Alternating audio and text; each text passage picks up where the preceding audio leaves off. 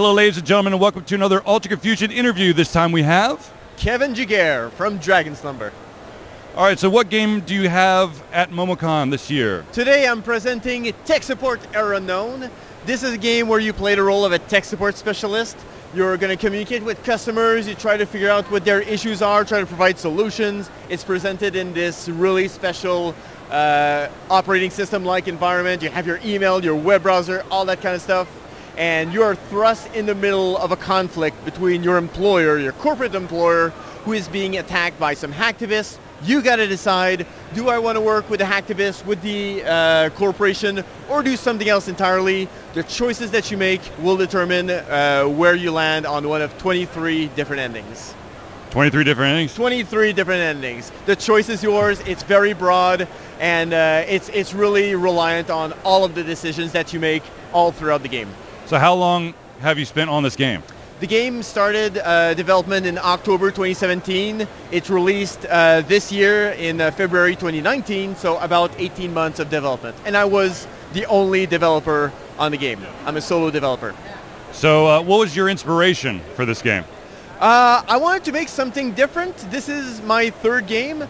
I worked on a game um, that uh, I worked on a Japanese style RPG. I, I worked on a um, sci-fi uh, racer runner game, and I was trying to do something that stood out. I decided that tech support was something that a lot of people have uh, experience dealing with as a cu- customer, but uh, I wanted to kind of show the underlying uh, layer of it, as well as empower people. I didn't want it to be a tech support simulator. I wanted the player to feel empowered, make their own decisions, choose who they help out, and uh, you know there, there's a lot of extra stuff. You can uh, you can hack your system, you can blackmail customers. There's a lot of extra stuff that that uh, pre- prevents the game from being just a, another boring day of work. So with all this intricacy that you have in this game, what would you say is one of the biggest hurdles you've had to overcome? Uh, obviously, being a solo developer is always difficult. I had to do the programming, the writing.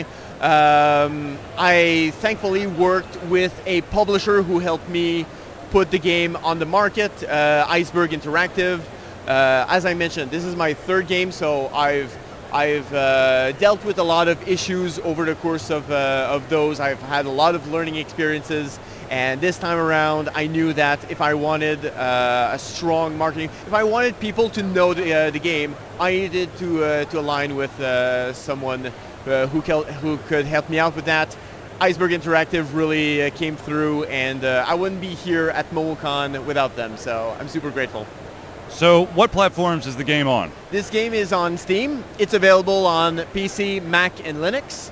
Um, it, uh, like I said, it came out in February 2019. I've been releasing a steady amount of patches since then. Uh, actually, a few a few weeks ago, we released a uh, big update that included new modes for the game. There's a leaderboard mode. People can kind of try to complete as many tickets as fast as they can, as well as a Zen mode where you simply can't lose. If you just want to complete tickets and you don't want to deal with the story, you just want to kind of mindlessly go through uh, the motions, the game allows for that as well. It's all about what the player wants to go through. So with having three uh, games under your belt now, what would you, what bit of advice would you give individuals trying to create their first game? For your first game, don't do what I did. So the first game that I did was uh, Arelite Core. It was this big Japanese style RPG, 20, uh, 20 hours of gameplay. Uh, it took four and a half years to make. Uh, that is way too long. Do not do that. Go for something small. Go for something that you expect will take maybe six months to create. It's going to take you a year. It's going to take you more than a year probably.